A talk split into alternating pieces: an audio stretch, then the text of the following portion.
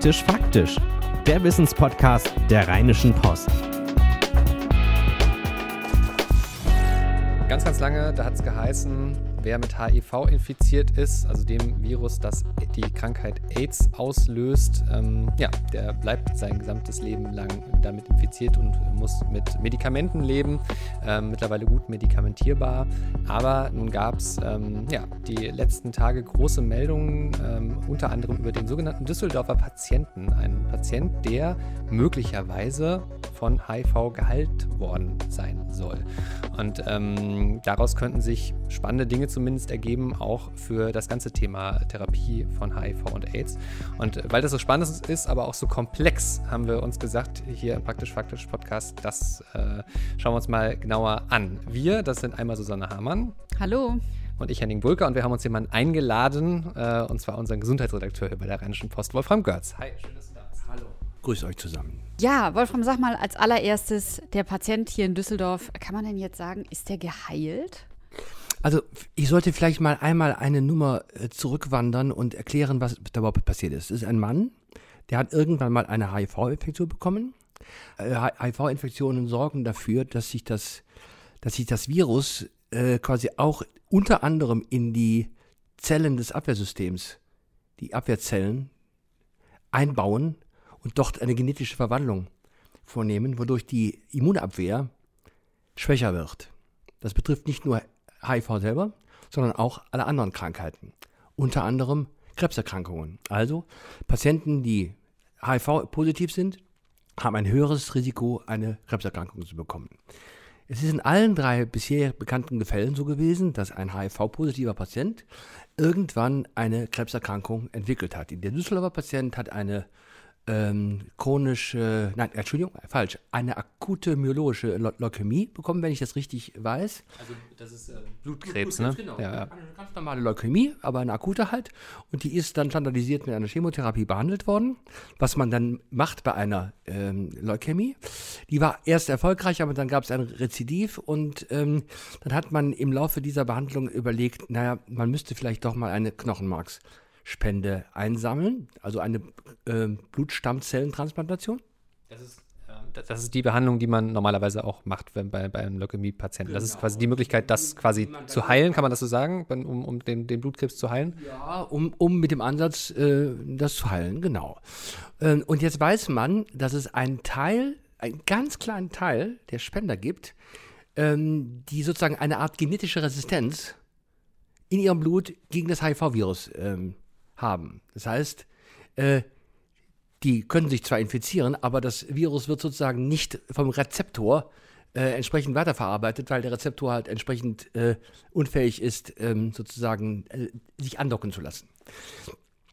So, und, und jetzt ist dieser Fall eingetreten, äh, dass diese Transfundierung, äh, Transfusion ähm, von Spenderknochenmark äh, dazu geführt hat, dass quasi in einer Art von Auswäsche äh, sich das äh, Blut des Erkrankten nicht nur im Bereich der Leukämie, sondern auch im Bereich der Viruslast äh, erholt hat. Und zwar so erholt hat, dass man gesagt hat, wir können jetzt die normale Standardtherapie, bei, die man ja bei HIV-Positiven gibt, nämlich die sogenannte antiretrovirale ähm, Therapie, die an der Fortpflanzung des, oder an der Multiplikation, Replikation der Viren weil ich es entsprechend zu stoppen. Und das war in der Tat erfolgreich. Ähm, der Patient ist jetzt, glaube ich, vier Monate ohne die sogenannte HART, das ist eine hochaktive äh, antiretrovirale Medikation aus verschiedenen Medikamenten, eine Art Cocktail. Ja, mit dem kann man sehr sicher die Viruslast unter die Nachweisgrenze äh, zu senken. Und das ist ein ganz wichtiger Faktor. Die Nachweisgrenze ist definiert.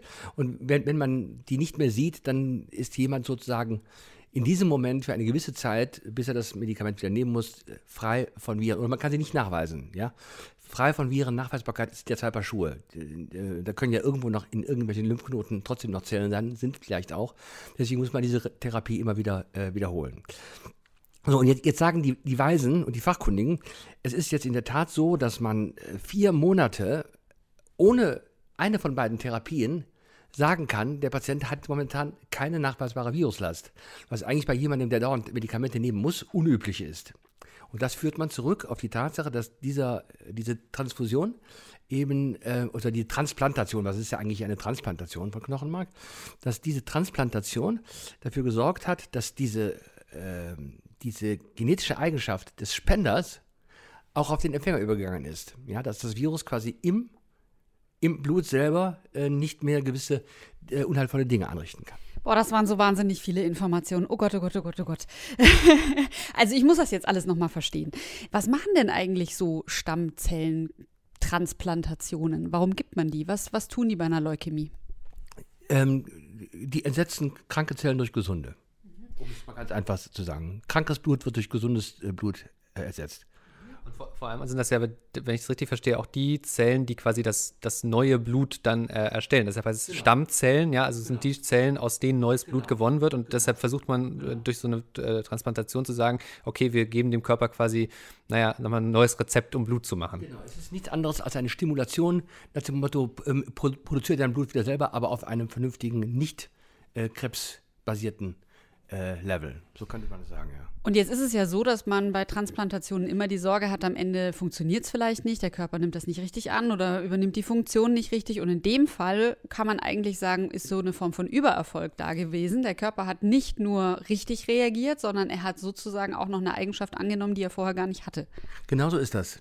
Ähm, genau das ist passiert. Äh, wobei man das natürlich quasi im Plan hatte. Der Plan war ja, deswegen hat man ja genau geguckt, können wir einen, eine Knochenmarkspende identifizieren, die nicht nur die obligatorischen Spendereigenschaften hat, Blutgruppenverträglichkeit und so weiter, sondern auch gibt es möglicherweise irgendwo diese bereits drauf kodierte genetische Resistenz, womit wir quasi den Erfolg, den wir eigentlich intuitiv an, äh, ansteuern, auch erzielen können.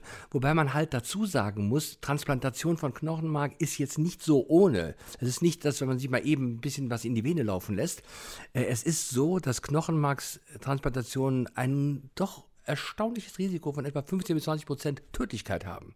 Ja, also du kannst, äh, wenn der Körper das nicht entsprechend ähm, aufnimmt oder annimmt, kann das für den Körper ein ziemlich massiver Eingriff sein. Deswegen kann man auch nicht sagen, super, wir haben jetzt einen Modus gefunden, wie wir möglicherweise alle HIV-Positiven durch eine Stammzell, also äh, Blutstammzellentransplantation äh, kurieren können. Das ist nicht der Fall. Man würde etliche Patienten, die sehr gut eingestellt sind, möglicherweise zu Tode bringen, dadurch, dass der Körper die, das neue äh, Blut halt nicht annimmt. Ne? Okay, also das heißt, man kann sagen oder man muss leider sagen, der heilige Gral ist es noch nicht, obwohl es schon in die richtige Richtung geht. Also es hat eigentlich vielleicht eine Möglichkeit aufgezeigt. Kann man denn, ähm, kann man denn irgendwelche Tests machen, um zu bestimmen, so makaber das jetzt klingen mag, aber dieser Patient ist eher geeignet für so eine Transplantation und der Patient hat, ist die Wahrscheinlichkeit höher, dass er dann tatsächlich äh, leidet oder vielleicht sogar daran stirbt?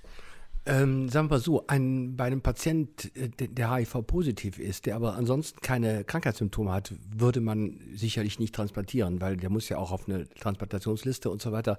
Das ist ja dann schon re relativ schwierig. Ähm, aber wenn der äh, entsprechend etwa an einer Leukämie erkrankt, äh, wird das ganz sicher so sein, dass es jetzt eine neue Therapiesicherheit gibt oder eine Therapieoption, die der natürlich auch unterschreiben will. Der unterschreibt ja möglicherweise auch sein Todesurteil. Ja, aber das ist für manche, die sozusagen zwischen äh, Skylla und Charybdis, also zwischen, dem, zwischen Pech und Schwefel, äh, Pech und Pest und Cholera, was war das? Leute, die zwischen Pest und Cholera stecken, ist das manchmal einfach die letzte Option. Und in diesem Fall ist es ja gut gegangen. Und es ist ja so, dass man nicht jetzt sich in so einen gramgebeugten Skeptizismus hüllt. Man sagt ja, das ist eigentlich eine super gute Sache. Vor allen Dingen können wir zwar nicht sagen, dass er schon geheilt ist, aber man kann jetzt so die Mechanismen, die da ablaufen, auf äh, molekularbiologischer und genetischer äh, Ebene noch viel besser äh, ähm, äh, verstehen. Und, und ähm, die, die Düsseldorfer sagen übereinstimmend, lass uns mal noch ein Jahr warten. Lass uns mal noch anderthalb Jahre warten. Aber wenn der dann immer noch frei von, äh, von, von HIV-Viren ist, dann haben wir eine gute Option zu sagen, ah, der hat möglicherweise ein sehr gutes Outcome, also der hat eine sehr gute Prognose.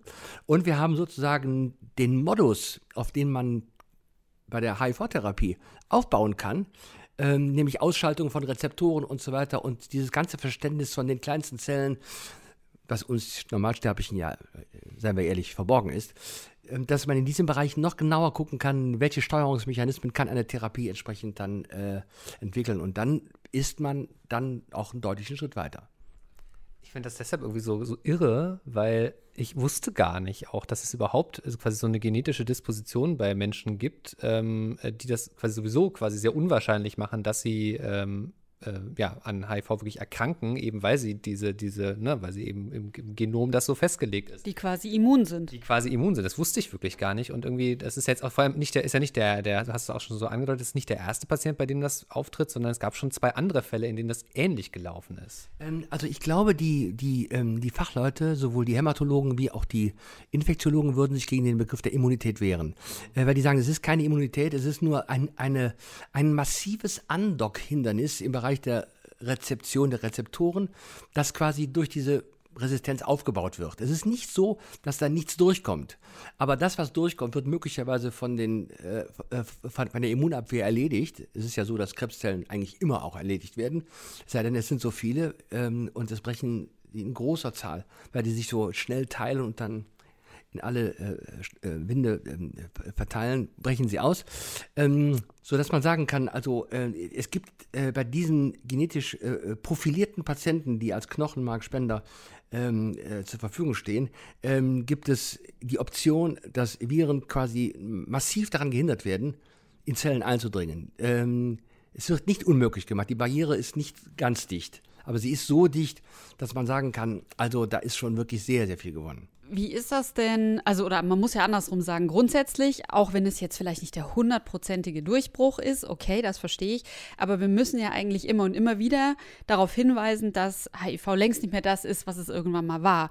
Ähm, also, wer sich damit mehr beschäftigen will, wir haben auch mal eine ganz tolle Folge gemacht mit Marcel Dahms von der AIDS-Hilfe NRW und der hat da also ganz äh, genau aufgeklärt, wie das alles funktioniert, überhaupt äh, viel erzählt zum Thema sexuell übertragbare Krankheiten und es ist eben heutzutage kein Todesurteil Mal mehr und dafür müssen wir auch nicht Stammzellentherapie machen. Ich habe vor einigen Wochen mit einem Infektiologen gesprochen, der sagte mir mit ziemlicher Eiseskälte, aber das lieben wir an Ärzten, HIV-Infektion ist eine langweilige chronische Infektionskrankheit für uns mittlerweile. Kann man sehr, sehr gut kontrollieren.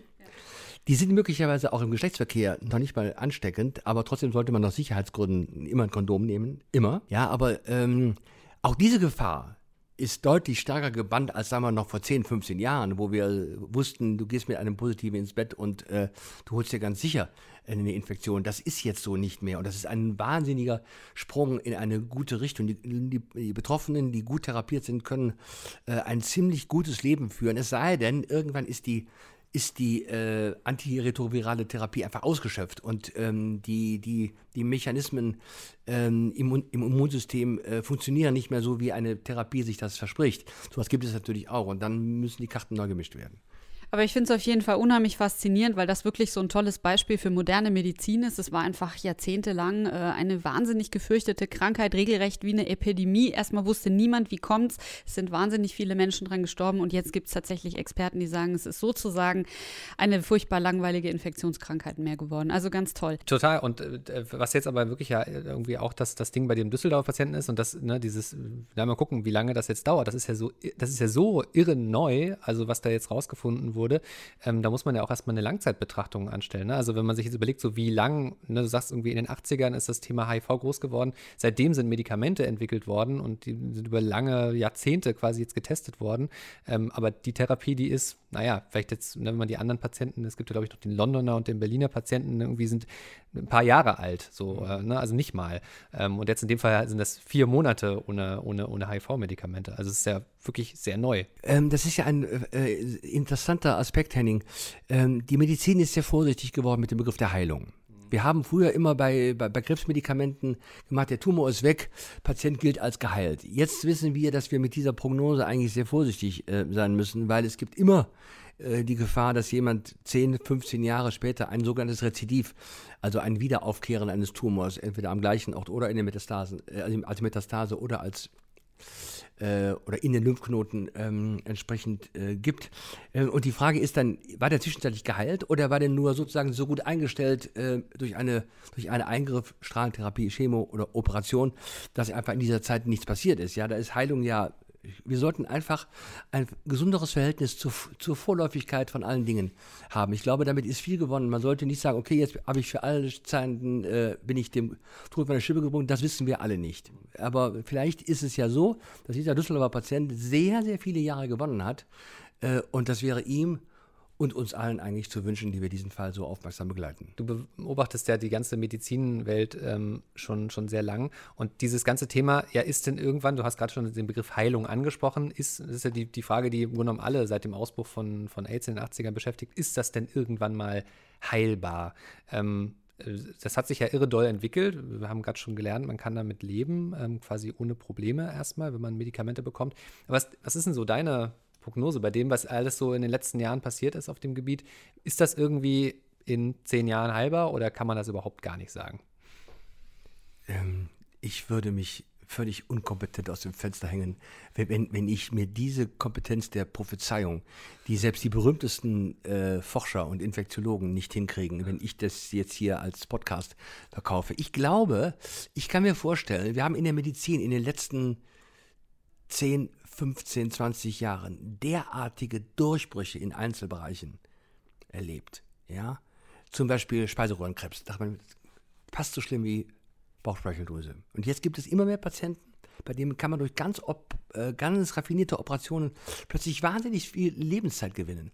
Es würde mich nicht wundern, wenn in den nächsten 10, also fünf bis zehn Jahren auch im Bereich der HIV-Therapie Dinge noch sich ereignen werden, wo wir sagen würden, Donnerwetter, das ist jetzt wirklich so ein Meilenstein, wo wir wieder ein Stückchen weiter sind bei einer Therapie und möglicherweise einer Eliminierung eines Virus. Das ist natürlich äh, ein Virus, was sehr trickreich ist, weil es sich permanent verändert. Ja, und, und mit diesen permanent sich verändernden Viren hat ja die Virologie immer zu kämpfen gehabt, aber die, die Wege, wie es sich vermehrt, sind so äh, gut mittlerweile zu entschlüsseln, dass man eigentlich auf einem sehr guten Wege ist. Man kann auf jeden Fall sagen, jedes einzelne Lebensjahr, das man gewinnt, ist unbezahlbar und ist eigentlich eine Form von Heilung zu, oder zumindest Linderung für die Seele. Mit diesen Worten vielen Dank an dich, Wolfram. Gerne geschehen. Und äh, Henning, was sagst du?